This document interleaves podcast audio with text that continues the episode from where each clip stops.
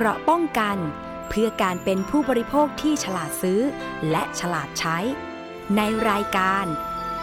ภูมิคุ้มกัน สวัสดีค่ะ คุณผู้ฟังคะขอต้อนรับเข้าสู่รายการ ภูมิคุ้มกันรายการเพื่อผู้บริโภคนะคะ วันนี้พบกับดิฉันชนะทิพไพรพงศ์ทางไทย PBS Podcast ค่ะ ติดตามรับฟังกันได้เป็นประจำนะคะ ทุกเรื่องราวเราต้องมาอัปเดตข้อมูลข่าวสาร เกี่ยวกับผู้บริโภคกัน ซึ่งตอนนี้ก็มีหลากหลายประเด็นกันที่เราจะต้องติดตามนะคะวันจันทร์ที่ 6 นะคะธันวาคมที่ผ่านมาค่ะนำเสนอบทสัมภาษณ์นะคะ คุณนฤมลเมฆบริสุทธิ์เกี่ยวกับโพลหรือว่าผลสำรวจ ผู้บริโภคในเขตกรุงเทพมหานคร ว่ามีปัญหาอะไรบ้างนะคะ ปัญหาอันดับหนึ่งเลยก็คือร้องเรียนการซื้อขายออนไลน์ ประเด็นแรกที่มาเป็นอันดับหนึ่งเลยก็คือการโฆษณา โฆษณาเกินจริง เข้าข่าย สร้างความเข้าใจผิดหลอกลวงนะคะ และสินค้าที่ผู้บริโภคอยากจะให้ทางสภาองค์กรผู้บริโภค มูลนิธิเพื่อผู้บริโภคและฉลาดซื้อ ไป ทดสอบโดยการนำสินค้าต่างๆเนี่ยมาทดสอบเพื่อนำเสนอข้อมูล แก่ผู้บริโภคจะได้เป็นข้อมูลในการตัดสินใจเลือกซื้อเลือกใช้สินค้าต่างๆ อันดับหนึ่งเป็นเครื่องใช้ไฟฟ้านะคะซึ่งคุณผู้ฟังที่ติดตามนะคะ การทดสอบสินค้าของนิตยสารฉลาดซื้อ มาโดยตลอดเนี่ยก็จะเห็นว่าเขาก็จะมีการทดสอบสินค้าประเภทต่างๆ ซึ่งส่งสินค้า ไปห้องปฏิบัติการ ห้องแลบที่เป็นกลาง พอได้ผลออกมาก็จะตีพิมพ์ในนิตยสารฉลาดซื้อ หลายครั้งทางรายการภูมิคุ้มกันเอง มีโอกาสนำผลการทดสอบนั้น มานำเสนอคุณผู้ฟังในรายการ อย่างล่าสุดก็เป็นผลการทดสอบ หน้ากากอนามัยชนิดใช้ครั้งเดียวแล้วทิ้งนะคะ ซึ่งก็ได้เผยผลกันไปว่ามียี่ห้อไหนกันบ้าง ผ่านมาตรฐาน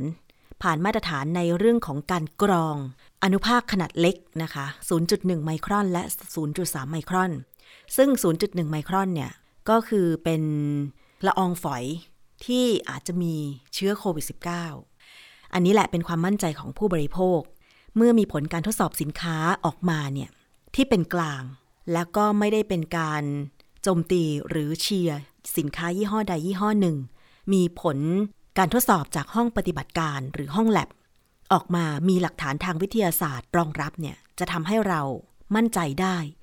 ในระดับหนึ่งว่า ข้อมูลที่เราได้เป็นข้อมูลจริง ไม่ใช่ข้อมูลเท็จหรือหลอกลวง หรือเป็นการโฆษณาเกินจริงต่างๆนะคะ เพราะฉะนั้นอันนี้ก็ถือว่าเป็นประโยชน์ผู้บริโภคค่ะสำหรับในผลสำรวจครั้งนี้นะคะ ทางคุณนรมนเมฆบริสุทธิ์ก็บอกว่า ประชาชนก็อยากจะให้ทดสอบ เครื่องใช้ไฟฟ้า สินค้าเครื่องสำอางนะคะ ก็เป็น สินค้ายอดฮิตแหละค่ะคุณผู้ฟัง อย่างเครื่องสำอางโดยเฉพาะครีมทาผิว ครีมทาใบหน้า ทาผิวกายเนี่ย มันจำเป็นที่จะต้องใช้ เพราะอะไร เพราะว่าบางคนเนี่ยผิวแห้งมากนะคะทำงานอยู่ในห้องแอร์ตลอดเวลา อย่างดิฉันเนี่ยผิวแห้งมากจริง ๆนะคะ ขนาดใช้ครีม เป็นยี่ห้อที่มาจากต่างประเทศ ก็ยังเอาไม่อยู่ว่าอย่างนั้น คือเป็นครีมที่แบบ มีความเข้มข้นสูงละ ก็ยังเอาไม่อยู่เพราะว่าผิวแห้งมากนะคะ แล้วก็ประกอบกับในช่วงฤดูหนาว ทางภาคเหนือภาคอีสานเนี่ยอากาศหนาวเย็น ตัวเลขอยู่ที่ประมาณ 10 กว่าอย่างเงี้ยนะคะ 10 กว่าองศาเซลเซียส บางจังหวัดอย่างเช่น จังหวัดเชียงรายอย่างเงี้ย อุณหภูมิลงไปถึง 10 องศา 11 องศา ถ้าบนยอดดอย เช่น ดอยอินทนนท์บางวันลบไปถึง 1 องศา 2 องศา ซึ่งมันก็หนาวมาก ครีมทาผิว จึงเป็นเครื่องสำอางที่จำเป็นจะต้องใช้ ไม่ว่าคุณผู้หญิงคุณผู้ชาย เด็กเล็ก เด็กน้อย ยิ่งโดยเฉพาะถ้าเป็นผู้สูงอายุนะคะ ดิฉันคิดว่าถ้าคุณอยู่ในพื้นที่อากาศหนาวเย็น อากาศที่แห้งนะคะ น้ำที่ผิวของเราก็จะแบบเหมือนระเหยไป มากกว่าในพื้นที่อื่น ๆ ที่อุณหภูมิ 30-35 องศานะคะ จึงจำเป็นจะต้องใช้ครีม ทาผิวเพื่อป้องกันไม่ให้ผิวแห้ง ซึ่งถ้าผิวแห้งเนี่ยคุณผู้ฟังบางคนก็จะคัน แล้วก็ระคายเคือง บางคนคันมากๆ ผิวแตกระแหงอย่างเงี้ย ก็อาจจะทำให้เป็นแผลได้เหมือนกัน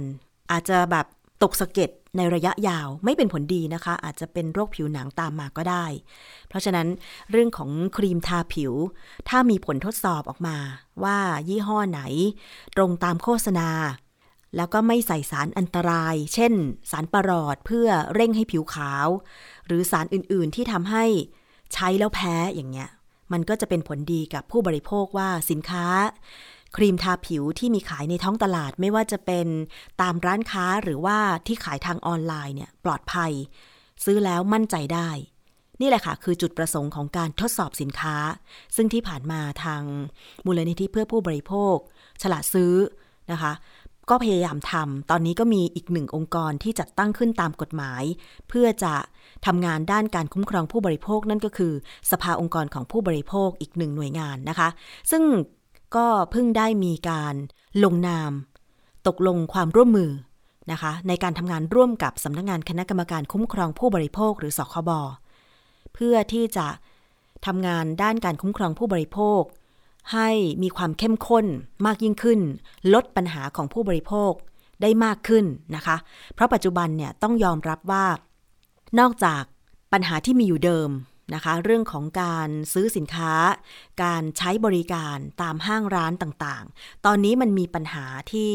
มากขึ้นก็คือการซื้อขายออนไลน์ อย่างล่าสุดเนี่ยนะคะคุณผู้ฟัง มีการเปิดเผยสถิติ ในช่วงปลายปลายปีมักจะมีการเปิดเผยสถิติมาเป็นระยะระยะนะคะ เกี่ยวกับงานของผู้บริโภคนะคะ ว่าในปีที่ผ่านมาเนี่ยผู้บริโภคต้องประสบปัญหาอะไรบ้าง ล่าสุดมีการเปิดเผย ข้อมูลจากกระทรวงดิจิทัล เพื่อเศรษฐกิจและสังคม หรือกระทรวง DES นะคะ ที่เราได้ยินจากข่าวกันอยู่บ่อยๆ นี่แหละ หน่วยงานเนี้ยเขาจะมีหน้าที่ในการกำกับดูแล การให้บริการอินเทอร์เน็ต เว็บไซต์ หรือว่าการทำผิดกฎหมายเกี่ยวกับโลกออนไลน์ต่างๆนะคะ บอกว่าปีนี้ค่ะ 2564 ที่ผ่านมาเนี่ย สถิติของศูนย์ช่วยเหลือและจัดการปัญหาออนไลน์ของกระทรวงดิจิทัลเพื่อเศรษฐกิจและสังคม 1212 OCC นะคะ ตั้งแต่เดือนมกราคมถึงพฤศจิกายน 2564 มีประชาชนร้องเรียนและติดต่อ เข้าไป รวมแล้ว 48,513 ครั้งค่ะ โดยเป็นการร้องเรียนปัญหาการซื้อขายออนไลน์มากถึง 33,080 ครั้ง เพิ่มขึ้นกว่า 50%ของสถิติปี 2563 ทีเดียวนะคะสำหรับปัญหาออนไลน์ อันดับรองรองลงมาก็ได้แก่เว็บไซต์ผิดกฎหมายนะคะ 1658 ครั้ง ปัญหาอื่นๆ และสอบถามข้อสงสัย 2,798 ครั้ง ปัญหาภัยคุกคามไซเบอร์ 1,588 ครั้ง และปัญหาข้อสงสัยด้านกฎหมาย ICT 389 ครั้งค่ะ อันนี้คือเรื่องที่ร้องเรียนเข้าไปที่กระทรวง DES ในปี 2564 นี้ มกราถึงพฤศจิกายนนะคะ หากเปรียบเทียบกับข้อมูลปีก่อน พบว่าปัญหาการซื้อขายออนไลน์ มีการร้องเรียนเพิ่มมากขึ้นค่ะ ตั้งแต่เดือนกุมภาพันธ์ 2564 โดยเมื่อเดือนตุลาคมได้ประเมินสถานการณ์ปัญหาเป็นรายเดือนแล้ว ก็พบว่าจำนวนการร้องเรียนทำสถิติสูงถึง 5,476 ครั้ง มากจริง ๆ นะคะสำหรับปัญหาการซื้อขายออนไลน์ ก็ได้มีการทำงานร่วมกัน หลายหน่วยงานที่เกี่ยวข้องในการเร่งแก้ปัญหาให้ผู้บริโภคค่ะ โดยเมื่อประมวลข้อมูลการร้องเรียนเกี่ยวกับปัญหาการซื้อขายออนไลน์ รวมจำนวน 1248 เรื่อง และได้ดำเนินการแก้ไขไปแล้วนะคะประมาณ 80%ขณะที่สถานการณ์ปัญหาการซื้อขายสินค้าออนไลน์ในช่วงเดือนพฤศจิกายน 2564จำนวนการร้องเรียนอยู่ที่ 4,772 ครั้งค่ะ ปัญหามากที่สุดคืออะไรทราบไหมคะคุณผู้ฟัง ปัญหามากที่สุดก็คือ ซื้อของออนไลน์แล้วไม่ได้รับสินค้าก็คือเข้าข่ายหลอกลวงมากถึง 40%ตามมาด้วยสินค้าไม่ตรงปกก็คือ สั่งอีกแบบ แต่ว่าได้รับสินค้าอีกแบบหนึ่ง ไม่เป็นไปตามข้อตกลง ผิดสีผิดขนาดไม่ตรงตามโฆษณา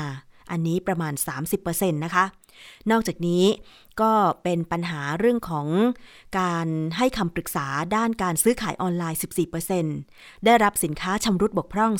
4%สอบถามขั้นตอนการแจ้งเรื่องร้องเรียน และก็หลักฐานที่ต้องใช้ 2%ได้รับสินค้าผิดกฎหมายหรือสินค้าปลอม 1%และได้รับสินค้าล่าช้ากว่ากำหนด 1%นะคะ โดยช่องทางที่มีผู้ร้องเรียนเข้าไปที่กระทรวง DES เกี่ยวกับปัญหาการซื้อขายออนไลน์ มากที่สุดก็คือ ช่องทางทาง Facebook ค่ะมากถึง 82.1%ตามมาด้วยปัญหาการซื้อขายของออนไลน์ จากเว็บไซต์ 5.6%จาก Instagram หรือ IG 3.5%แพลตฟอร์มตลาดออนไลน์หรือ e-marketplace 3.3%แล้วก็ Line 2.4%นะคะ สินค้า ที่ได้รับการร้องเรียนมากที่สุดเป็นสินค้าประเภทแฟชั่น เสื้อผ้ารองเท้า หมวก กระเป๋าต่างๆเนี่ยนะคะ 23.7%สินค้าเครื่องใช้ในบ้าน 20.9%อุปกรณ์ไอที18.3%สินค้าประเภทอาหารและเครื่องดื่ม 11.7%สินค้าประดับยนต์และอุปกรณ์ ประดับยนต์ต่าง ๆ 6.8%นะคะ ขณะที่มูลค่าการซื้อขายที่มีการร้องเรียน 3 อันดับนะคะอยู่ในช่วงราคา 1,001 บาทถึง 2,000 บาท ตามมาด้วย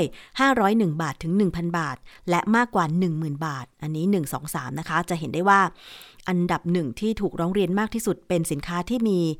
ราคา 1,000ถึง2,000 บาทนั่นเองนะคะ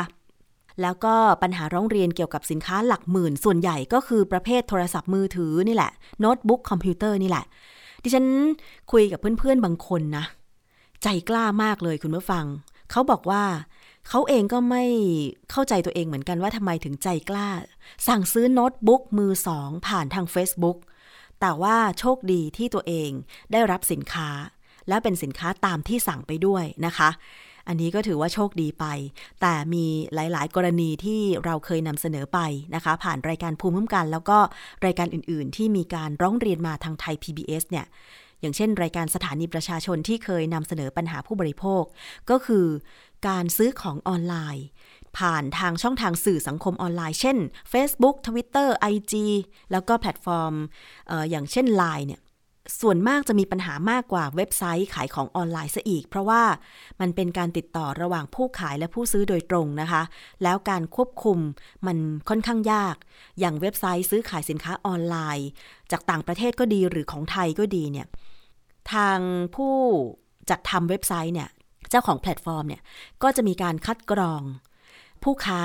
เพื่อนำสินค้ามาวางขายในเว็บไซต์นะคะ ว่ามีตัวตนมีแหล่งผลิตอยู่ที่ไหนนะคะ แล้วบางเว็บไซต์สินค้าออนไลน์เนี่ยก็จะมีการจ่ายเงินผ่านช่องทางที่ไม่ได้จ่ายตรงให้กับผู้ขายสินค้า แต่ว่าจะเป็นการนำเงินไปวางกองกลาง แต่ว่าพอผู้ซื้อเนี่ยได้รับสินค้าแล้ว ก็จะมีการโอนเงินจากกองกลางนี้ จากเจ้าของแพลตฟอร์มเนี่ยไปให้ผู้ขายอีกทีหนึ่ง เป็นการเหมือนกับว่า รับประกันว่าผู้ซื้อเนี่ยได้รับสินค้าแล้วจริง ๆ นะนะคะมีการประวิงเวลาการจ่ายเงินไปก่อน ซึ่ง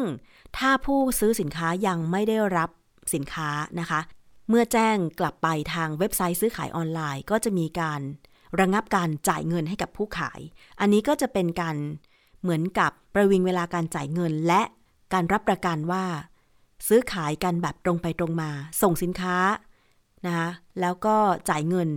แล้วก็แลกสินค้ากันได้รับเงิน แบบนี้ถึงจะเเป็นการซื้อขายที่สมบูรณ์ใช่ไหมคะ แต่ว่าการซื้อขายทาง Facebook ก็ดี หรือว่า Line ก็ดีเนี่ย บางครั้งนะคือมีการกำหนดให้ต้องโอนเงินไปก่อน อันนี้แหละเป็นปัญหาจริง ๆ เลย โอนเงินไปแล้ว แต่ว่าไม่ส่งสินค้าให้ บางคน ไม่ได้ซื้อขายหลักพันไง ซื้อขายหลักหมื่น อันนี้ก็น่าเห็นใจเหมือนกันนะคะ เพราะฉะนั้นนี่คือสถิติที่เปิดเผยจากกระทรวงดิจิทัล เพื่อเศรษฐกิจและสังคม ก็หวังว่ากระทรวงนี้จะทำหน้าที่เข้มข้นมากขึ้นในการที่จะตรวจสอบ เมื่อรับเรื่องร้องเรียนไปแล้วเนี่ย ขอให้ช่วยตรวจสอบ ไม่ว่าจะเป็นเว็บไซต์ การซื้อขายออนไลน์ หรือผู้ค้าทางสื่อสังคมออนไลน์เช่น Facebook ที่มีประวัติ ถูกดำเนินคดี ติดคุกหรือว่าถูกดำเนินคดีจนจนถึงที่สุด เพราะว่ามีบางคดีเหมือนกันที่ คนขายสินค้าออนไลน์ที่ไม่ซื่อสัตย์เนี่ยโดนดำเนินคดีนะคะติดคุกไปแล้ว พอพ้นโทษออกมา ก็กลับมาเปิด Facebook ขายสินค้าหลอกลวงคนอื่นอีก เข้าออกเข้าออกคุกเป็นว่าเล่นอย่างเงี้ย อันนี้ก็ไม่ไหวเหมือนกัน ในเมื่อถ้าสมมติว่าคนคนนั้นมีประวัติในการหลอกลวง ผู้บริโภคผ่านการซื้อขายออนไลน์แล้วเนี่ยจะทำอย่างไรในเรื่องของการลงโทษตามกฎหมายและป้องกัน ไม่ให้คนคนนี้กลับไปหลอกลวง ผ่านการซื้อขายออนไลน์อีกนะคะ ไม่งั้นมันเป็นปัญหาซ้ำซาก เพราะว่าผู้บริโภค บางคนขนาดตรวจสอบดีแล้วนะคะ ดูรีวิวก็แล้วเช็คประวัติ เดี๋ยวนี้มันมีการเช็คประวัติ ผู้ค้า ทางออนไลน์ได้ด้วย เช่น สามารถที่จะพิมพ์นะคะชื่อนามสกุล ชื่อเว็บไซต์ แล้วก็หมายเลขโทรศัพท์ หมายเลขบัญชี เข้าไปตรวจสอบใน Google หรือว่าแอปพลิเคชัน เพื่อตรวจสอบว่าคนคนนี้เพจที่ชื่อนี้นะคะ ผู้ค้าชื่อนี้เนี่ย เคยมีประวัติ blacklist หรือขึ้นบัญชีดำเป็นผู้ที่หลอกลวงการซื้อขายออนไลน์หรือไม่ ซึ่งส่วนมากก็ พอตรวจสอบแล้วถ้าปรากฏเนี่ยตามข่าวหรือว่ามีการส่งข้อมูลกันอย่างทั่วถึงเนี่ยก็จะขึ้น ชื่อของผู้ค้าที่มีปัญหา ถูกแบล็คลิสต์หรือว่าถูกดำเนินคดี ในคดีการซื้อขายออนไลน์ เพราะฉะนั้นเนี่ยดิฉันก็หวังว่า เมื่อมีสถิติที่เปิดเผยโดยกระทรวงดิจิทัลเพื่อเศรษฐกิจและสังคม ออกมาจำนวนมากขนาดนี้ ทางหน่วยงานก็ต้องมีการทำงาน ตรวจสอบ การค้าขายออนไลน์เพิ่มมากขึ้น และเร่งดำเนินคดี ถ้ามีผู้บริโภคร้องเรียนหรือแจ้งความเข้าไป ให้รวดเร็วยิ่งขึ้น โดยเฉพาะการลงโทษ ผู้ค้าผ่านการซื้อขายออนไลน์ที่ไม่ซื่อสัตย์ไม่ส่งสินค้าให้ลูกค้า หลอกลวงผู้บริโภคแบบเนี้ยต้องเอาให้เด็ดขาดเลย ไม่เช่นนั้นแล้วปัญหามันจะไม่ไม่เบาบางนะคะ มันปัญหามันจะยิ่งมากไปกว่านี้ที่เป็นอยู่นะคะ คุณผู้ฟัง เราจำเป็นที่จะต้องซื้อขายออนไลน์ค่ะ ทุกวันนี้ เพราะอะไร ที่ผ่านมาเรามีปัญหาโควิด -19 ระบาด ยิ่งตอนนี้มีสายพันธุ์โอมิครอน ที่เสาร์อาทิตย์ที่ผ่านมานะคะ ทางกระทรวงสาธารณสุขก็ได้ออกมาเปิดเผยแล้วว่า พบผู้ป่วยที่ติดเชื้อโควิด -19 สายพันธุ์โอมิครอนแล้วในไทยหนึ่งราย ซึ่งตอนนี้เข้าสู่กระบวนการรักษาอยู่นะคะ และมีความกังวลกันว่าสายพันธุ์โอมิครอนเนี่ย มันจะแพร่กระจาย ได้รวดเร็วกว่าสายพันธุ์อื่น ๆ แต่ความรุนแรงก็ยังไม่ทราบ ต้องรอผลการศึกษาวิจัย แล้วก็มีการเปิดเผยออกมาจาก ทางฝั่งรัฐ แล้วก็กระทรวงสาธารณสุขให้แน่ชัดนะคะ นี่แหละคือความจำเป็นที่ในช่วง 2 ปีที่ผ่านมา บางคนที่ไม่เคยซื้อขายออนไลน์เลย ไม่เคยสั่งอาหารจากผู้ส่งอาหารทางไลน์ทางแอปพลิเคชันต่างๆ เลย ก็จำเป็นที่จะต้องสั่ง เพราะว่า บางคนจำเป็นคือต้องกักตัวอยู่ที่บ้านนะคะ หรือแม้แต่ไปกักตัวอยู่ที่ฮอสพิเทลบางฮอสพิเทลเนี่ยเขาก็จะมีกฎระเบียบ ไม่ใช่ว่าจะส่งสินค้าหรือว่าเพื่อนๆญาติๆจะเอาอาหารไปเยี่ยมได้ตลอดนะคะ ถึงแม้ว่าทาง hospitel เนี่ยจะมีอาหารบริการให้ผู้ป่วย ในช่วงระยะเวลากักตัวแล้วก็ตาม แต่ว่าบางคนก็ต้องการอาหารที่ตัวเองชอบอย่างเงี้ย ก็จึงต้องสั่งผ่านแอปพลิเคชัน บาง hospitel เนี่ยมีระยะเวลาเช่น ให้ส่งได้กี่รอบ วันละ 3 รอบ 4 รอบ แต่บางโฮสพิทลหรือบางโรงพยาบาลก็สามารถส่งอาหารได้ตลอดเวลานะคะ อันนี้ก็แตกต่างกันไป เพราะฉะนั้นการซื้อขายออนไลน์ ปัจจุบันนี้ถือว่าเป็นการซื้อขายแบบปกติ ที่คนไทยใช้แบบปกติไปแล้วนะคะ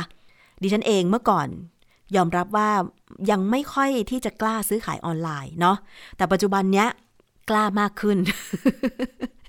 บางทีดูการถ่ายทอดสดทาง Facebook อะที่เขาขายสินค้าออนไลน์อะตอนแรกก็ไม่กล้าซื้อนะ แต่พอตอนหลังผู้ค้าหลาย ๆ รายเนี่ยเขามีการพัฒนาการซื้อขายมากขึ้น เช่น มีระบบในการที่จะรับคำสั่งซื้อ แล้วก็มีระบบในการแพ็คสินค้า แล้วก็ดูแลลูกค้า เช่น ผู้ค้าเขาจะบอกเลยว่าการFacebook Live ในครั้งนี้เนี่ยเขาจะปิดกี่โมง พอปิดปุ๊บเนี่ยเขาจะรับออเดอร์ถึงกี่โมง และเขาจะจัดส่งในวันถัดไปนะคะ พร้อมกับได้มีการแจ้งเลขส่งพัสดุ ตอบกลับมาทาง Facebook ของผู้ซื้อเลย แบบเนี้ยเราก็มั่นใจได้ว่าอ๋อที่เราสั่งซื้อไปชำระเงินไป เราได้เลขพัสดุมาแล้ว ทีนี้ก็คอยเช็ค การส่ง ไม่ว่าจะเป็นการส่งทางไปรษณีย์หรือว่าขนส่งเอกชนอื่น ๆ ว่า หมายเลขพัสดุของเราเนี่ย ตอนนี้สินค้าเดินทางมาถึงไหนแล้ว มันทำให้ดิฉันมั่นใจมากยิ่งขึ้น ถ้าผู้ค้าเขาจะรับประกันว่าเราจะได้รับสินค้าแน่นอน ซึ่งผู้ค้าบางรายดีมากนะคะ คุณผู้ฟัง อันนี้ต้องขอชื่นชม อย่างที่ดิฉันซื้อเสื้อยืดไปเนี่ย เขาจะมีเหมือนกับกฎกติกา แจ้งให้เราทราบ ส่งกลับมาทาง Facebook เมื่อเรามีคำสั่งซื้อไปนะ เขาบอกว่า คุณได้หมายเลขพัสดุนี้ ตรวจสอบได้ที่ลิงก์นี้ แล้วก็สามารถที่จะพอได้รับสินค้ามาปุ๊บ ให้เราถ่ายคลิปตั้งแต่ก่อนเปิดกล่องพัสดุเลย เพื่อรับประกันว่าถ้าสินค้ามีปัญหาแตกหักชำรุดเสียหาย ก็จะได้นำคลิปนั้นส่งกลับไปที่ผู้ค้าว่า สินค้าของเรามีปัญหาแล้วเขาจะทำการเปลี่ยนสินค้าให้ อันนี้ถือว่าเป็นผู้ค้าออนไลน์ที่สร้างระบบการค้าขายออนไลน์ของตัวเองที่ดี เพื่อรับประกันให้กับผู้บริโภคที่ซื้อสินค้าของตัวเองไปว่า คุณจะได้รับสินค้าแน่นอน คุณจะได้รับสินค้าที่ดีด้วย คุ้มค่ากับราคาที่สั่งซื้อไปแบบนี้เป็นต้นนะคะ อันนี้คิดว่าหลายคนก็คงพอมีประสบการณ์มาบ้าง ส่วนประสบการณ์ที่ไม่ดีไม่ดีเนี่ย ก็อยากจะให้กระทรวง DES นะคะหรือกระทรวงดิจิทัลเพื่อเศรษฐกิจและสังคมเนี่ย ทำงานตรวจสอบ ผู้ค้าขายออนไลน์ ทุกช่องทางกันให้มากขึ้น ถ้ามีปัญหาผู้บริโภคร้องเรียนเข้าไป ก็ช่วยติดตาม แก้ไขปัญหา เช่น เว็บไซต์นี้มีปัญหาเหรอ เพจ Facebook นี้มีปัญหาเหรอ สั่งตรวจสอบไปถึงต้นตอว่าใครเป็นผู้ขาย ตรวจสอบดำเนินคดี แล้วก็ขอให้คืนเงินให้กับผู้บริโภคไปนะคะอะอันนี้ก็เป็นเรื่องของการค้าขายออนไลน์ค่ะ คุณผู้ฟัง อีกเรื่องหนึ่งนะคะที่จะต้องมา ตามกันต่อ นั่นก็คือตอนนี้นะคะเราเปิดประเทศกันมากขึ้น การท่องเที่ยวก็เริ่มกลับมาคึกคัก สังเกตได้ว่าช่วงวันที่ 4 5 6 ธันวาคมที่ผ่านมาเนี่ยสถานที่ท่องเที่ยวโดยเฉพาะบนยอดดอย ไม่ว่าจะเป็นดอยอินทนนท์ดอยอ่างค้าง ตามภูต่างๆ ในจังหวัดเพชรบูรณ์ ภูทับเบิก เขาค้อเนี่ยนะคะ นักท่องเที่ยวขึ้นไปเที่ยวกันเยอะมาก เพราะว่าอยากจะไปสัมผัสอากาศหนาวนะคะ แต่ว่าพอขึ้นไปปุ๊บเนี่ยถ้าคนเยอะดิฉันก็ไม่แน่ใจว่ามันจะหนาวหรือเปล่า เพราะว่าคนหลั่งไหลเดินทางกันไป รถก็ติดด้วยนะคะ หรือแม้แต่จังหวัดชายทะเลฮิตฮิตเลยก็บางแสน พัทยา ชนบุรีนะคะ แม้แต่ที่จังหวัดตราดนะคะ เกาะช้างนี่มีคนต่อคิว เอารถ ข้ามเรือเฟอร์รี่ไปเที่ยวเกาะช้างที่จังหวัดตราดนี่เยอะมากนะคะ เรียกได้ว่าคึกคัก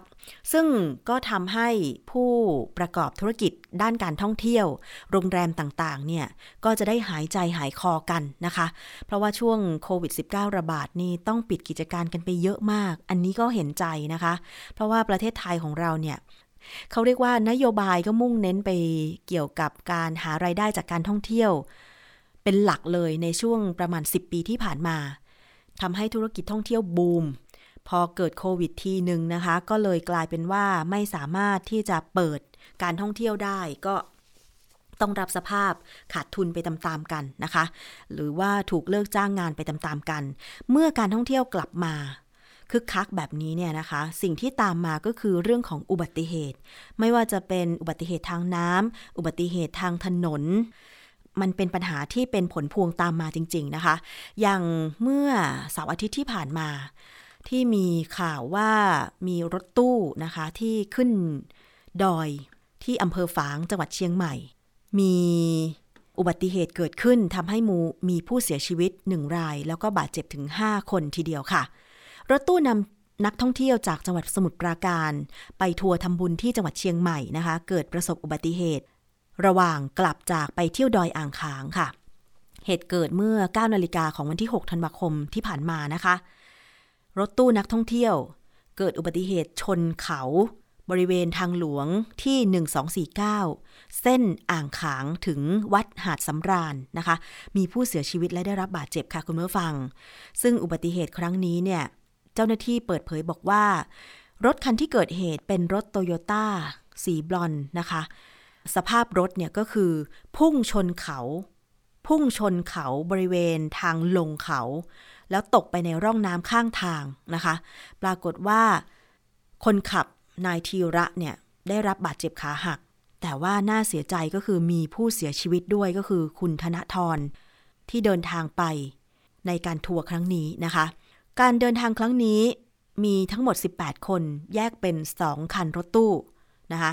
พอไปทำบุญเสร็จปุ๊บก็ถือโอกาสแวะไปเที่ยวแล้วก็พักที่ดอยอ่างขาง ปรากฏว่า ขากลับเนี่ย เส้นทางดอยอ่างขางหลายคนที่เคยไปก็คงพอทราบ มันเป็นเขาสูงชันและคดเคี้ยว ขณะเดียวกันรถคันที่เกิดเหตุเนี่ย พุ่งลงเขามาด้วยความเร็วค่ะ คนที่เห็นเหตุการณ์บอกว่า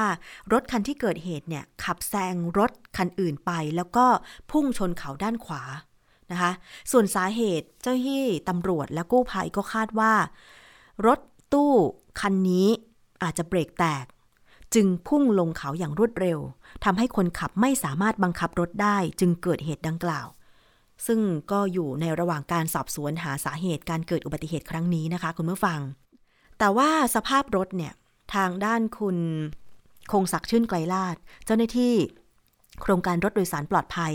ของมูลนิธิเพื่อผู้บริโภค ก็ได้โพสต์ Facebook ส่วนตัว บอกว่า กรณีนี้เนี่ยเป็นการนำรถตู้ส่วนบุคคลมาวิ่งรับจ้างนำเที่ยว รถกลุ่มนี้เนี่ยไม่ถูกบังคับให้ตรวจสภาพ ปีละสองครั้ง ไม่ต้องถูกบังคับให้ติดตั้ง GPS หรือเครื่อง แสดงแผนที่ในการติดตามว่ารถตู้คันนี้วิ่งไปถึงเส้นทางไหน ซึ่งปกติแล้วเนี่ยรถตู้ที่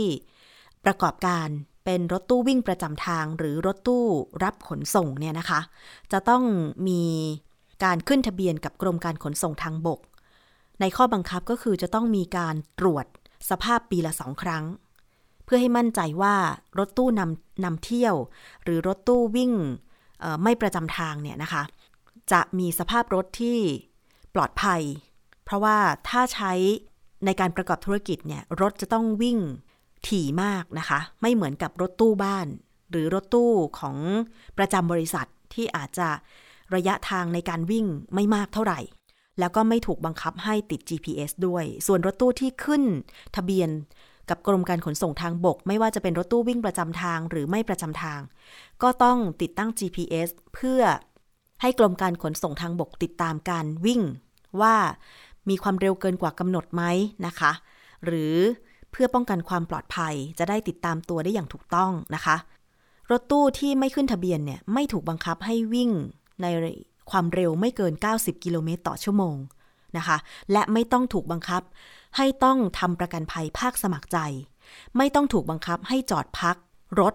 หรือพักคนขับก่อนรูดบัตรสตาร์ทนะคะอันเนี้ยถ้าเป็นรถตู้ที่ไม่ได้จดทะเบียนกับกรมการขนส่งทางบกไม่ถูก กำหนดให้เป็นประเภทวิ่งประจำทาง หรือไม่ประจำทางเนี่ยก็ไม่ถูกตรวจสอบ พอไม่ถูกตรวจสอบปุ๊บ แล้วกลับนำมาวิ่ง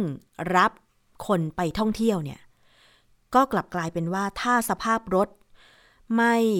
พร้อมที่จะวิ่ง เช่นคันนี้ตามข่าวบอกว่าคาดว่าเบรกแตก พอเบรกแตกคนขับไม่รู้จะ หยุดความเร็วในขณะลงเขาได้อย่างไร อาจจะเป็นไปได้ว่าคนขับ อาจจะหักลงข้างทางเพื่อไม่ให้ตกเขาไป แบบนี้ถ้าเจอคนขับที่ไม่ชำนาญทางไม่ชินเส้นทาง หรือขับโดยประมาท หรือพักผ่อนไม่เพียงพอ ก็น่ากลัว อย่างกรณีนี้เนี่ยทำให้ผู้โดยสารในคณะที่ไปทัวร์เนี่ยเสียชีวิตหนึ่งคน อันนี้ก็ต้องขอแสดงความเสียใจกับญาติผู้เสียชีวิตด้วย อันนี้เป็นอุทาหรณ์จริง ๆ ค่ะฤดูการท่องเที่ยว เวลาจะเช่ารถ ไปเที่ยวที่ไหนก็ตาม ถึงแม้ว่าจะเป็นเส้นทางที่ไม่ได้ขึ้นเขา ไม่ได้ลงห้วย ก็ต้องมั่นใจว่ารถตู้คันนั้นเนี่ย ขึ้นทะเบียนกับกรมการขนส่งทางบก และตรวจสภาพ อย่างน้อยๆ ปีละสองครั้ง ดอกยาง ใช้ได้ไหมนะคะ ผู้ประกอบการลงทุนดูแลเรื่องความปลอดภัยไหม ระบบเบรกก็สำคัญ การติดตั้ง GPS เพื่อให้มีการติดตาม เพราะว่าคนขับบางคนเนี่ย อาจจะคึกขนอง อาจจะคิดว่าตัวเองขับรถชำนาญแล้ว ดิฉันเคยเจอเหมือนกันนะ คนขับรถตู้สำนักงานบางคนนะ คิดว่าตัวเองขับรถบ่อย ออกต่างจังหวัดทุกอาทิตย์ บางเส้นทาง ดิฉันเคยเจอรถตู้สำนักงานนะ วิ่งไปเส้นจากโคราชไปบุรีรัมย์อำเภอนางรอง มันเป็นถนนที่ตรงมาก พอตรงแบบนี้ไม่มีทางคดเคี้ยวแล้วแบบไม่ลาดชันนะคะ เคยเจอคนขับรถตู้ขับ 140 กิโลเมตรต่อชั่วโมง คนในรถเงียบกันหมดเลย คือบางทีก็ไม่กล้าที่จะบอกคนขับว่าขอให้ขับไม่เกินร้อยกิโลเมตรต่อชั่วโมงเหมือนกัน คืออันนี้มันเป็นมันเป็นสิ่งที่บางทีคนไทยต้องหัดกล้าไว้เนาะ คืออาจจะต้องพยายามตะล่อมคนขับว่า พี่คะ ดิฉันไม่รีบ อันนี้ดูประชดไปหน่อยหรือเปล่า หรือบอกว่า คุณคะช่วยเบาลงหน่อย ไม่เป็นไรถึงช้าไม่เป็นไร เราไม่รีบอะไรประมาณเนี้ยคือนี่แหละมันต่างจิตต่างใจเนาะคนขับบางคนก็ขับดี แต่บางคนขับด้วยความคึกขนอง ขับด้วยความอีโก้ว่าอ๋อฉันขับรถทุกวัน เส้นนี้ฉันชำนาญทาง แต่ทุกวินาทีที่เราขับรถเนี่ยอุบัติเหตุมันเกิดขึ้นได้ตลอดเวลา อย่างวันนี้ที่ฉันก็เจอเหมือนกันนะมอเตอร์ไซค์ตัดหน้าอย่างเงี้ยแซงซ้าย ตัดหน้าไปทางขวา รถเราเป็นรถคันใหญ่ด้วยนะคะ เกือบเบรกไม่ทันเหมือนกัน จริง ๆ แล้วขับด้วยความเร็วไม่เยอะหรอกค่ะ บนเส้นทาง ถนนรัชดาพิเศษเนี่ย มันใช้ความเร็วไม่ได้ในช่วงเช้ากับเย็นเนาะ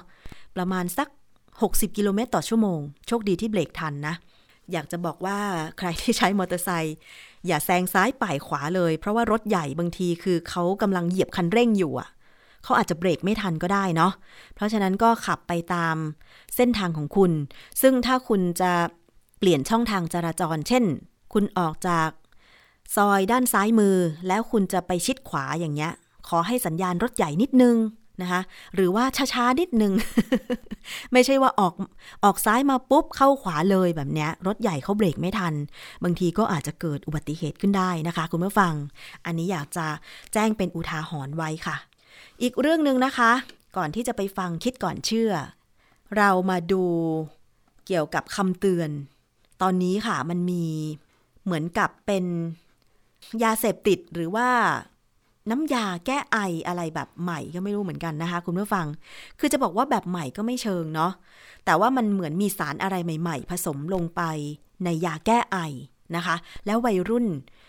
นิยมซื้อมาดื่ม วัยรุ่นบางคนบางภูมิภาคนะ ซื้อมาดื่มแล้วพ่อแม่เห็นก็อาจจะไม่ได้คิดอะไร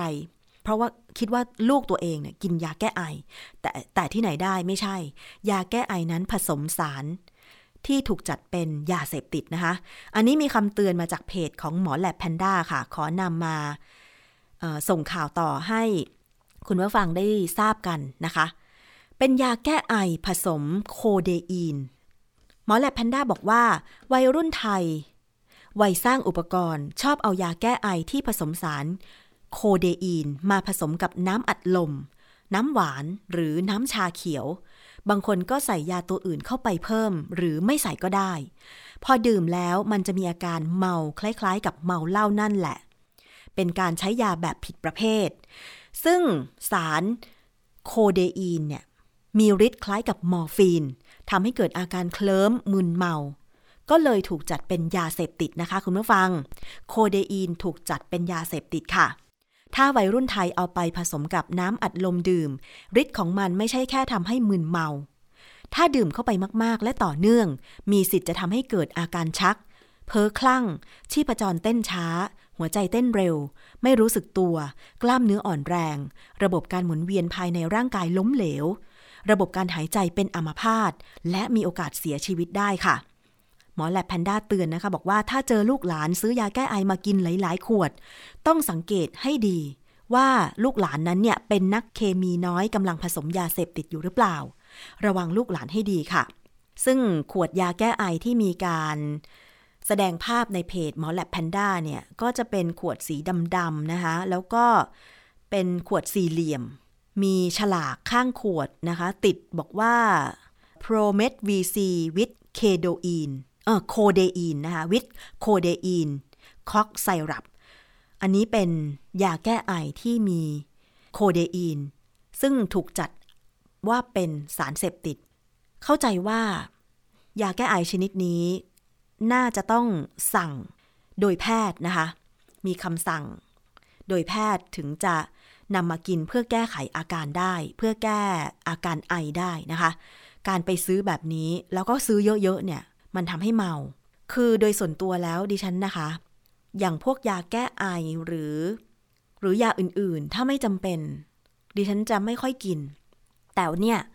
วัยรุ่นบางคนที่เขาใช้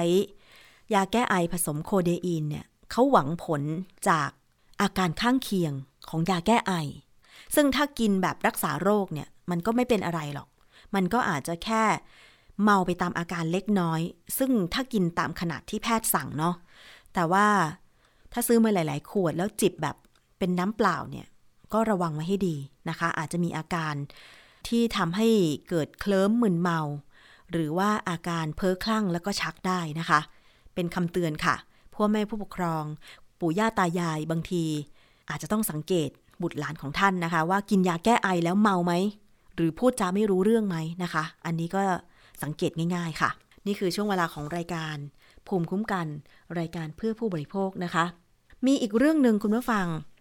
มีข่าวบอกว่าเกิดเหตุการณ์คน ซื้อลำไยมากินกับกินเหล้าแล้วเสียชีวิตนะคะ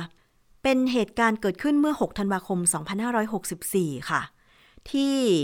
อาคารแห่งหนึ่ง หมู่ 12 ตำบลทุ่ง สุขคลา อำเภอศรีราชา จังหวัดชนบุรี คนขับรถรับส่งคนงานนอนเสียชีวิตในห้องเก็บสัมภาระใต้ท้องรถทัวร์ ขณะที่เพื่อนร่วมงานระบุว่าก่อนเสียชีวิตเนี่ย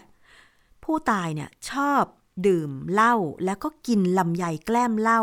ครั้งละหลายกิโลกรัม โดยไม่กินข้าว ผู้เสียชีวิตชื่อนายสุชินค่ะ วัย 39 ปี เป็นชาวจังหวัดกาลสินนอนเสียชีวิตอยู่ในชั้นเก็บสัมภาระใต้ท้องรถทัวร์ตรวจสอบแล้วไม่พบร่องรอยการถูกทำร้ายตำรวจสอบสวนเพื่อนร่วมงาน ทราบว่าผู้ตายเป็นคนขับรถ ทัวร์คันดังกล่าว แล้วก่อนเสียชีวิตเนี่ย ผู้ตายได้ซื้อเหล้าขาวมาดื่ม พร้อมกับกินลำไย เป็นกับแกล้ม 3 กิโลกรัม โดยไม่ยอมกินข้าวกินปลาเลย ก่อนเข้านอนก็ยังมีสติคุยดีอยู่ แต่ก็อาเจียนออกมา ปรากฏพอเพื่อนไปตรวจสอบตอนเย็นพบว่าเสียชีวิตแล้ว เบื้องต้นไม่ติดใจการเสียชีวิตนะคะ เรื่องนี้เนี่ยน่าสนใจทีเดียวว่า การกินเหล้าขาว พร้อมกับลำไย 3 กิโลกรัม เป็นกับแกล้มเนี่ยโดยไม่กินข้าวเลยเนี่ยจะเป็นเหตุทำให้เสียชีวิตหรือเปล่า เดี๋ยวดิฉันจะนำเรื่องนี้ไปสอบถามกับอาจารย์แก้วว่ามีงานวิจัยเกี่ยวกับเรื่องนี้ไหมนะคะ ติดตามรับฟังกันได้ในรายการภูมิคุ้มกันค่ะ แต่ว่าตอนนี้ไปฟังคิดก่อนเชื่อ ในตอนที่มีชื่อว่า มังสวิรัตกินอาหารคีโตได้ แต่ไม่มีอันตรายจริงหรือไปฟังกันค่ะ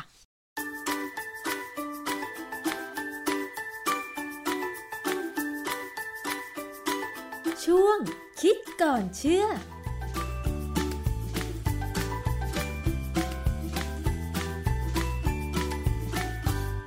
บกันในช่วงคิดก่อนเชื่อกับดรแก้วกังสดานนภัยนักพิษวิทยากับดิฉันชนาทิพไพรพงศ์นะคะ เราพูดคุยกันในประเด็นต่างๆ ที่อาจารย์แก้วจะนำงานวิจัย มาอธิบายให้เข้าใจง่าย ๆ ค่ะ วันนี้เรื่องของอาหารนะคะ การที่หลายคนนั้นพยายามที่จะรักษาสุขภาพ สรรหาอาหารโดยเฉพาะอาหารที่ไม่มีไขมันมารับประทานเนี่ยนะคะ เพื่อหวังว่าจะทำให้น้ำหนักตัวไม่เกินสุขภาพดีใช่ไหมคะ อาหารมังสวิรัตหรืออาหารประเภทผักเนี่ย ก็มักจะเป็นเมนูที่หลายคนเนี่ยรับประทานเพื่อหวังว่ารักษาสุขภาพนะคะ ทีนี้มันก็มีอาหารที่ถูกบัญญัติคำศัพท์ขึ้นมา อย่างเช่น อาหารคีโต เออ อันเนี้ยมันคืออาหารประเภทไหน แล้วมังสวิรัตกินอาหารคีโตได้หรือไม่อย่างไร และมีอันตรายหรือเปล่า ต้องไปถามอาจารย์แก้วค่ะ อาจารย์คะ ครับ คือความจริงเนี่ยอาหารคีโตเนี่ย มันมาจากคำว่า ketogenic diet คีโตหรือคีโตน คีโตนนี่เป็นชื่อสารสารเคมีที่อยู่ในร่างกายเราก็มีค่ะนะฮะส่วน genic มาจากคำว่า genesis แปลว่าสร้าง เพราะฉะนั้น ketogenic diet คืออาหารที่ทำให้เกิดอาการที่ร่างกายเรามีสารคีโตนในเลือดสูงฟังแล้วงงว่ามันเป็นยังไง คือจริง ๆ เนี่ย คนที่กินมังสวิรัตเนี่ยเขากินผักเยอะส่วนใหญ่นะ แต่ก็อาจจะมีไขมันเยอะก็ได้ แล้วแต่ว่า อาหารที่เขากินเนี่ยเป็นอาหารประเภทไหนค่ะแต่ส่วนใหญ่คนกินมังสวิรัตที่ถูกต้องหรือกินแบบเคร่งครัดที่แบบเอาสุขภาพเนี่ยมักจะไม่อ้วน แต่ทีนี้มีคนบางคนที่น้ำหนักเกินนะฮะแล้วก็ไปมองว่าอาหารคีโตปกติเนี่ยนะสามารถลดน้ำหนักได้ อาหารคีโตเนี่ย จริง ๆ มันคืออาหารที่น่าจะทำให้อ้วน เพราะอะไร เพราะว่าเขาลดคาร์โบไฮเดรตหรือแป้งเนี่ยให้น้อยมากเหลือประมาณสักห้าเปอร์เซ็นค่ะแต่เขาเพิ่มปริมาณไขมันให้สูงอืมแล้วมีโปรตีนพอดีพอดีค่ะ ซึ่งซึ่งมันต่างจากอาหารห้าหมู่ที่เรารู้ค่ะนะอาหารห้าหมู่ปกติเนี่ย ที่เขาแนะนำว่าคนทั่วไปควรจะกินเนี่ย จะมีแป้งประมาณห้าสิบเปอร์เซ็นตค่ะนะฮะมีไขมันไม่เกินสามสิบเปอร์เซ็นมีโปรตีนอีกประมาณสิบถึงยี่สิบเปอร์เซ็นตค่ะนะฮะ คือไอ้พวกนี้พอรวมกันแล้วเนี่ย มันก็จะอยู่ในอาหารซึ่งจะมีพวกใยอาหารมีพวกวิตามินเกลือแร่ผสมอยู่แล้วธรรมชาติค่ะเป็นธรรมชาติ แต่บางคนเนี่ย มันอาจจะเป็นเพราะว่าพันธุกรรมเขาทำให้เขากินอาหารแบบปกติเนี่ย แล้วน้ำหนักขึ้นแล้วมันอ้วน คืออันนี้เป็นที่รู้กันว่าเขาไม่ได้กินเยอะ แต่เขาอ้วนได้ค่ะเขาก็พยายามเสาะหาวิธีลดน้ำหนักกัน คืออาหารคีโตนหรืออาหารคีโตจริงๆเนี่ยเดิมเนี่ย มันเป็นอาหารที่เขาใช้ในการบำบัดอาการลมชัก หรือที่ฝรั่งเรียกว่าอีปิเลปซีเนี่ยในเด็ก คือเด็กบางคนเนี่ยเกิดมามันมีปัญหาเกี่ยวกับในสมองค่ะที่ทำให้เกิดอาการชัก ซึ่งมีหลายแบบหลายรูปแบบนะ ผมเคยเห็นคนหนึ่งเด็กๆ เนี่ย เวลาเขาร้องไห้เนี่ยเด็กเล็กๆเนี่ยร้องไห้เขาเกร็งกระตกเลยค่ะเราต้องหาช้อนหาอะไรต่ออะไร ใส่เข้าไปในปากเพื่อไม่ให้เขากัดลิ้นตัวเอง อันนั้นก็เป็นลมชักแบบหนึ่งค่ะนะฮะแต่ว่าพอโตขึ้นเขาก็หาย เพราะว่าพอโตขึ้นเขาคุมสติเป็นเขาทำอะไรเป็นเขาก็เขาหายว่าปกติไม่มีปัญหาพวกนี้อยู่ค่ะจะจำได้เลยสมัยเด็กๆเนี่ยเขาเคยชักอยู่สองสามครั้งนะอันนี้ก็เป็นปกติก็ก็หมายความว่า ถ้ารู้ตัวแล้วไม่ได้เป็นมากก็หายได้เองค่ะแต่ว่าถ้าเด็กบางคนเนี่ยที่เป็นมะเป็นหนักเนี่ย ก็หมอเด็กเขาก็จะใช้หลักการของอาหารคีโตมาช่วยค่ะ ทำไมถึงต้องใช้อาหารคีโตมาช่วยคะอาจารย์คือการที่ให้เด็กกินแป้งน้อยๆ นี่จะมันจะช่วยอะไรคะอาจารย์ คือคือสภาวะที่เป็นคีโตเขาเรียก ketosis คือในเลือดเนี่ย จะมีสารคีโตนสูงค่ะคีโตนคืออะไรคีโตนเนี่ยมันมันมีสารชื่ออย่างน้อยสามสี่ตัวนะ ชื่อ acetoacetate ค่ะ beta-hydroxybutyrate กับอะซิโตนอะซิโตนเนี่ย คนที่เรียนเคมีหลายคนอาจจะรู้จัก เพราะว่ามันเป็นสารที่ใช้เราใช้เป็นตัวทำละลายในในห้องปฏิบัติการค่ะนะฮะอะซิโตนนี่เป็นสารอันตรายพอสมควรนะฮะไม่ใช่สารที่ทั่วๆไปควรจะสูดดม แต่เวลามันเกิดขึ้นในร่างกายเราเนี่ย มันเกิดไม่ได้มากนัก แต่ว่าก็เกิดขึ้นนะฮะค่ะทีนี้มันมีมันมีข้อที่น่าประหลาด ซึ่งเขายังไม่ไม่มีคำอธิบาย คือเวลาเรากินอาหารที่มีแป้งน้อยเนี่ย ร่างกายมันไม่มีแป้งใช้ใช่ไหมฮะค่ะมันก็พยายามตอนแรกเนี่ย ร่างกายจะพยายามสร้างแป้งขึ้นมาค่ะโดยตับเนี่ยจะเป็นตัวสร้างหาอะไรต่ออะไรมาสร้างเป็นแป้งน้ำตาลกลูโคสนะฮะเพื่อใช้ แต่ถึงจุดหนึ่งก็จะหมด แป้งก็จะเริ่มเอ่อน้ำไม่ใช่ไม่ใช่แป้งตับก็จะเริ่มดึงเอาไขมันมาใช้เป็นพลังงานค่ะแต่นี้ในการใช้ไขมันไม่ว่าจะจากอาหารหรือจากที่สะสมในร่างกายเนี่ยมาใช้เป็นพลังงานเนี่ย เวลาใช้ไปใช้ไปเนี่ยมันอาจจะเกิดสารพวกคีโตนขึ้นมาด้วย ค่ะทีนี้เวลาเขาให้เด็กกินอาหารที่เป็นคีโตไดเอทเนี่ย เจ้าสารพวกคีโตนต่างๆ เนี่ย เวลามันอยู่ในเลือดเนี่ยมันสามารถไปถึงสมอง แล้วปรากฏว่าสมองเนี่ยสามารถใช้สารคีโตนเป็นพลังงานได้ อ๋อ คือสมองเนี่ยยังไงก็ต้องใช้พลังงานเยอะมากค่ะสมองมันต้องคิดอยู่ตลอดเวลา เซลล์มันต้องใช้พลังงาน โดยปกติเนี่ยเราใช้น้ำตาลกลูโคส แต่เมื่อเรากินแป้งน้อย น้ำตาลกลูโคสก็จะน้อย ก็จะต้องเอาใช้พวกเอ่อคีโตนเข้าไปใช้ สมองใช้ไขมันไม่ได้ค่ะนะเพราะฉะนั้นตับต้องทำคีโตนส่งไปให้สมอง ผมเข้าใจว่ามันคงมีอะไรบางอย่างที่สารคีโตนเนี่ย ไปช่วยทำให้ระบบประสาทที่ทำให้เกิดลมชักเนี่ย มันหายค่ะ หรือมันมันเบาบางไป หรือมันไปกดอะไรไปบางอย่างกดไว้ก่อนไม่ให้เกิดอาการ เพราะฉะนั้น อาหารคีโตจริงๆเนี่ยเดิมเนี่ยเป็นอาหารการแพทย์สำหรับสำหรับเด็กที่เกิดมาแล้วมีปัญหาลมชักนะฮะแต่ทีนี้พอมีคนเนี่ยเริ่มเอาอาหารคีโตมาใช้ลดน้ำหนัก ผมรู้จักคนบางคนที่เขาใช้อยู่ มันก็ดูเหมือนได้ผลนะได้ผลในแง่ไหนคะน้ำหนักเขาลดได้ ซึ่งประหลาดมาก ผมไม่แน่ใจว่าทำไมเขาถึงลดนะคือกระบวนการเวลาหาข้อมูลเนี่ย มันก็ไม่ได้พูดถึง พาสเวย์พวกเส้นทางการเกิดขึ้นในร่างกายอย่างชัดเจนว่ามันเกิดอะไรขึ้นมันดูเหมือนลดคนบางคนเนี่ย เวลาออกลูกแล้วเนี่ย น้ำหนักมันเกินใช่ไหมมีไขมันยังอยู่ค้างค่ะอยู่ เขาก็กิน มันก็จะลดเลยนะค่ะแต่ปรากฏว่าคนพวกนี้จะไม่สดชื่น มันแปลกที่มันไม่สดชื่น อาจารย์ แล้วอาหารคีโตเนี่ยมันต่างจากมังสวิรัตตรงไหน เพราะว่า อาหารคีโตก็คือกินแป้งต่ำมาก ก็เหมือนกับมังสวิรัตซึ่งดิฉันก็เห็นหลายคนกินผักเยอะ แป้งน้อย โปรตีนน้อยอย่างเงี้ยค่ะอาจารย์ ถ้าถ้าคนที่กินคีโตแล้วอยากจะกินมังสวิรัตด้วยเนี่ยเขาจะไปกินอาหารชนิดหนึ่ง ซึ่งอาจจะเรียกอีกชื่อว่า eco vegan atkins คือมันจะมีอาหารอีกกลุ่มอีกชนิดหนึ่งที่เราเรียกว่า atkins diet ซึ่ง atkins diet เนี่ยมันมีโครงสร้างของอาหารเขาเนี่ย ล้ายกับอาหารคีโตนะคือมีแป้งต่ำค่ะมีการเพิ่มโปรตีนกับไขมันเข้าไปเยอะๆอะไรอย่างเงี้ยนะค่ะซึ่งมันก็อีกรอบเดียวกันนะเป็นอาหารที่ประหลาดไปจากอาหารที่ปกติเรากินกันค่ะนะฮะอาจารย์แล้วอาหารคีโตกับอาหาร Atkins เนี่ย วิธีการปรุงเหมือนอาหารปกติทั่วไปไหมหรือว่ากินแบบสดอ๋อเขาทำให้เป็นอาหารปกติได้ อย่างเช่นถ้าเป็น Eco vegan Atkins เนี่ย เขาก็จะมีการเพิ่มกลูเตนเข้าไปในอาหารกลูเตนนี่เป็นโปรตีนจากไอ้ข้าวสาลีๆค่ะนะฮะเติมลงไปจะเติมผลิตภัณฑ์จากนกจากถั่วเหลืองต่างๆ หรือถั่วเปลือกแข็งต่างๆ หรือแม้แม้กระทั่งน้ำมันพืชเข้าค่ะไป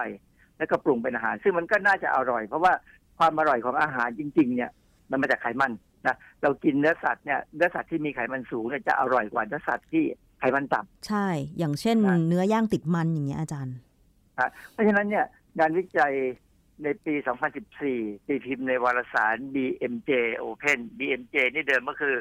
British Medical Journal เนี่ยนะตอนหลังเข้ามาเปลี่ยนเป็นววารสารออนไลน์เขาก็เปลี่ยนเป็น BMJ Open BMJ อะไรต่ออะไรมีหลายสาขานะค่ะบทความที่ตีพิมพ์เนี่ยเป็นผลของการกินอาหารวีแกนหรืออาหารวิจัยมังสวิรัติเนี่ยที่มีแป้งต่ำ Eco เขาเรียก Eco-Atkins ต่อความเสี่ยงของการเป็นโรคหัวใจ กับน้ำหนักการมีน้ำหนักเกิน ในคนไข้ที่มีไขมันสูง ซึ่งงานวิจัยนี้เขาทำวิจัยในคนไข้ที่มีไขมันในเลือดสูง ไม่ใช่คนปกตินะผลมันออกมาดี ดีในแง่ว่าไขมันลดน้ำหนักได้ หรือว่าลดไขมันได้ ทั้งน้ำหนักและไขมันนี่ลดลงมาได้เขาก็ตีความว่ามันลดความเสี่ยงของอาการโรคหัวใจเนี่ยต่ำลงค่ะคือ มันต่ำลงในคนไข้ที่มีปัญหา แต่งานนี้ไม่ได้ตีความไปถึงคนปกติ ที่อาจจะอ้วนนะนะถึงเป็นโรคอ้วนก็ตามเนี่ย แต่ว่าคนที่เป็นโรคอ้วนเนี่ยก็มีความเสี่ยงต่อการเป็นโรคหัวใจ เป็นโรคเส้นเลือดสมองตีบอะไรเงี้ยนะแต่ว่าในคนปกติที่ยังไม่เป็นอะแค่อ้วนเฉยๆเนี่ย อาหารพวกนี้ไม่ได้แปรผลถึงอย่างนั้นค่ะแต่สิ่งหนึ่งที่เขามักจะพบคนในคนที่กินอาหารคีโต ไม่ว่าจะเป็นคีโตปกติหรือคีโตที่เป็นมังสวิรัตเนี่ย ก็คือคลื่นไส้อาเจียน ปวดหัวอ่อนเพลียเวียนศีรษะนอนไม่หลับท้องผูก แต่ถ้าเป็นคีโตที่เป็นเวจเทเรียนเนี่ยอาอาการท้องผูกอาจจะไม่มีอืมเพราะว่าอะไรเพราะเวลาเวลาเป็นมังสวิรัตเนี่ย มันได้ใยอาหารสูง อาจารย์คะอาหารคีโตก็คือเขาก็กินครบห้าหมู่ แต่ว่าเขาได้แหล่งโปรตีนมาจากไหนเหมือนมังสวิรัตไหมที่ต้องเป็นแหล่งโปรตีนจากพืช คีโตเนี่ยกินจะว่าครบห้าหมู่ก็ไม่เชิง คือเขากิน กินอาจจะกินห้าหมู่ แต่ว่าหมู่ที่เป็นแป้งที่เป็นเป็นพวกข้าวเป็นพวกอะไรเนี่ยจะต่ำมาก แต่ว่าโปรตีนล่ะเป็นเน้นหลักพวกอาหารเขาเป็นเขาเป็นโปรตีนจากเนื้อสัตว์หรือว่าพืช ถ้าเป็นมังสวิรัตก็กินโปรตีนจากถั่ว ใช่แต่ว่าคีโตถ้าอะเป็นนที่ธรค่ะรมดาก็กินเนื้อสัตว์ได้อ๋อคือเนื้อสัตว์จะจะไม่แตะต้องเนื้อสัตว์เนื้อสัตว์จะปกติค่ะนะฮะประมาณสิบยี่สิบเปอร์เซ็นแต่ไขมันจะสูง อาจจะขึ้นไปถึงห้าสิบหกสิบไปยังได้เลยซ้ำซึ่งเวลามันไขมันสูงสูงๆเนี่ยสิ่งที่เรากังวลคืออะไร กังวลว่าถ้ามันไปเวลากินอาหารเนี่ยพอเริ่มต้นเนี่ยการดูดซึมอาหารจะต้องไปที่ตับ ถ้าที่ตับมีไขมันสูงสูงๆเนี่ยสิ่งที่เกิดขึ้นคือถ้าตับทำงานไม่ดีเนี่ย มันจะมีไขมันพอกตับ พอไขมันพอกตับเนี่ยสิ่งที่ตามมาคือตับวาย ตามมาด้วยก็คือตาย อืมนะเพราะฉะนั้นคนที่จะกินอาหารที่เป็นคีโต โดยเฉพาะเอ่อคีโตที่เป็นมังสวิรัตเนี่ย ต้องคุยกับแพทย์เลยค่ะต้องคุยกับหมอให้ชัดเจนต้องอยู่ภายใต้การดูแลของหมอ ยิ่งโดยเฉพาะคนที่เป็นเบาหวาน ตับอ่อนอักเสบ ตับวายเอ่อมีความผิดปกติเกี่ยวกับการเผาผลาญไขมัน ซึ่งคนบางคนเนี่ยเผาผลาญไขมันไม่ได้ค่ะหรือไขเผาผลาญได้น้อยมาก แล้วไปกินอาหารคีโต ซึ่งมันมีไขมันสูงเนี่ย มันก็ยิ่งแย่ใหญ่เลย ร่างกายจะดึงเอาโปรตีนที่เป็นกล้ามเนื้อมาใช้เป็นพลังงานแทนซึ่งอันนั้นน่ะสุ่มเสี่ยงกับการที่จะเป็นโรคไตวาย หรืออะไรก็ตามที่จะทำให้มีปัญหาต่อระบบทั้งหมดของร่างกายได้ค่ะเพราะฉะนั้น สิ่งที่ผมพยายามจะเน้นก็คือว่า ถ้าจะกินอาหารคีโต ไม่ว่าจะบังใส่วิรัตหรือไม่บังใส่วิรัตก็ตามต้องคุยกับหมออย่าไปกินเองค่ะแต่ปรากฏว่าคนไทยกินเองเยอะมากอือืมคือค่ะไปเชื่อตามข้อมูลที่ในเพจคือในเพจที่เขาในเว็บไซต์ที่เขาเขียนเนี่ยบางคนก็ได้ผลจริงก็มันขึ้นกับแต่ละบุคคล ร่างกายเขาทนได้ แล้วก็อาจจะกินแล้วพอถึงจุดหนึ่งเขาปรับไม่กินค่ะแต่เขาก็ยังบอกว่าเขากินอยู่ หรืออะไรก็แล้วแต่เนี่ยนะค่ะผมเข้าไปดูในในเพจที่เขาพูดว่าเขากินคีโตแล้วได้ผลเนี่ยเขาก็อธิบายนู่นอธิบายนี่มีเมนูเมนูเต็มไปหมดเลยค่ะ แต่สิ่งที่กังวลคือเขากินได้ เพราะร่างกายเขาทนได้แล้วเขาปรับตัวได้อืมแต่คนที่มีปัญหาคนเราไม่เหมือนกันค่ะคนที่มีปัญหาเนี่ย ถ้ากินแล้วมีปัญหาขึ้นไส้อาเจียนปวดหัวซึ่งจริงๆแล้วมันควรจะหายนะค่ะภายในวันสองวันเนี่ยแต่ถ้ามันเกิดไม่หายเป็นระยะยาวเนี่ยรีบหาหมอคุยกับหมอก่อนค่ะ เพราะฉะนั้นอาหารคีโตที่หลายคนอาจจะได้ข้อมูลมาเนี่ยก็มีทั้งแบบที่กินโปรตีนเป็นมังสวิรัติหรือว่ากินแบบที่เหมือนปกติทั่วไป แต่พยายามที่จะกินแป้งให้น้อยที่สุด กินคาร์โบไฮเดรตให้น้อยที่สุด แต่อาจารย์กำลังบอกว่ามันอยู่ที่ร่างกายของแต่ละคน ถ้าอย่างคนที่ต้องใช้แรงงานอยู่อะไรอย่างเงี้ย ก็คงจะต้องกินคาร์โบไฮเดรตหรือแป้งให้มันเพียงพอถูกไหมฮะอาจารย์ความจริงไขมันเนี่ยเป็นแหล่งให้พลังงานที่สูงกว่าคาร์โบไฮเดรตนะค่ะให้พลังงานเป็นประมาณสองเท่าของคาร์โบไฮเดรตด้วยซ้ำซึ่งควรจะดีค่ะ ซึ่งควรจะดี คือคนที่ออกกำลังกายหรือออกแรงเนี่ยไม่น่าจะมีปัญหาอย่างคนจีนสมัยก่อนที่เข้ามาในเมืองไทยเนี่ยนะเป็นกรรมกรเนี่ยอาหารที่เขากินเป็นหลักก็คือ ข้าวคลุกน้ำมันหมูโอ้กับกากหมูค่ะอันนั้นน่ะเพราะฉะนั้นคนจีนสมัยก่อนเนี่ยจึงขาดหลักการทางโภชนาการ แล้วก็มีปัญหาสุขภาพ แต่ว่าอย่างน้อยตอนที่เขากินแล้วยังร่างกายยังปรับสู้ไหวเนี่ยเขามีพลังงานที่จะไปแบกถามไปทำอะไรค่ะแต่อายุไม่ยืนแน่ถ้าเขาไม่ได้รวยขึ้นมาแล้วปรับการกินอาหารให้มันมีเนื้อสัตว์นะเพราะฉะนั้นอันวันเนี้ยที่ต้องการจะพูดคือ กินคีโต หรือกินคีโตที่เป็นมังสวิรัตเนี่ย ถ้ากินก็ก็ไม่มีใครไปห้ามหรอกเพราะว่ามีสิทธิ์จะกิน แต่ขอให้คุยกับหมอหน่อย เพราะสิ่งที่น่ากังวลที่สุดคือตับกับไตค่ะ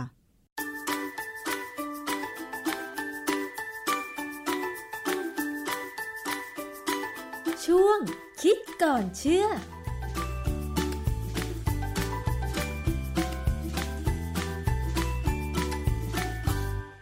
และนั่นก็คือช่วงคิดก่อนเชื่อกับดรแก้วกังสดานนภัยนักพิษวิทยาและนักวิจัยนะคะ ก็ได้ทราบกันไปแล้วค่ะ เวลาคุณจะเลือกกินอะไร ก็ดูให้ดีๆนะคะ อย่าไปเชื่อตามข้อมูลตามเพจตามออนไลน์ต่างๆ ถ้าไม่ใช่ผู้เชี่ยวชาญในสาขานั้นๆ มาอธิบายนะคะ ซึ่งอาจารย์แก้วเป็นนักพิษวิทยาด้านอาหารด้วย ก็คงพอจะทำให้คุณนั้น ได้เข้าใจง่าย ๆ เกี่ยวกับเรื่องของการกินอาหารแบบคีโตนะคะ ทั้งแบบมังสวิรัตและการกินแบบอาหารทั่วไป ที่หลายคนอาจจะพยายาม ลดแป้งให้น้อย แต่ว่ากลับกินไขมันเพิ่มมากจนกระทั่งมันมากเกินไป ก็เหมือนกับที่พระพุทธเจ้าท่านตรัสรู้แล้วก็สอนพุทธบริษัทละค่ะว่า อะไรที่มากหรือน้อยเกินไปก็มักจะไม่ดี วันนี้ขอบคุณมากเลยสำหรับการติดตามรับฟัง รายการภูมิคุ้มกัน รายการเพื่อผู้บริโภค หมดเวลาลงแล้วค่ะ ดิฉันชนะทิพไพรพงศ์ต้องลาไปก่อน สวัสดีค่ะ ติดตามรับฟังรายการย้อนหลังได้ที่เว็บไซต์และแอปพลิเคชันไทย PBS Radio ไทย PBS ดิจิทัล Radio วิทยุข่าวสารสาระ เพื่อสาธารณะและสังคม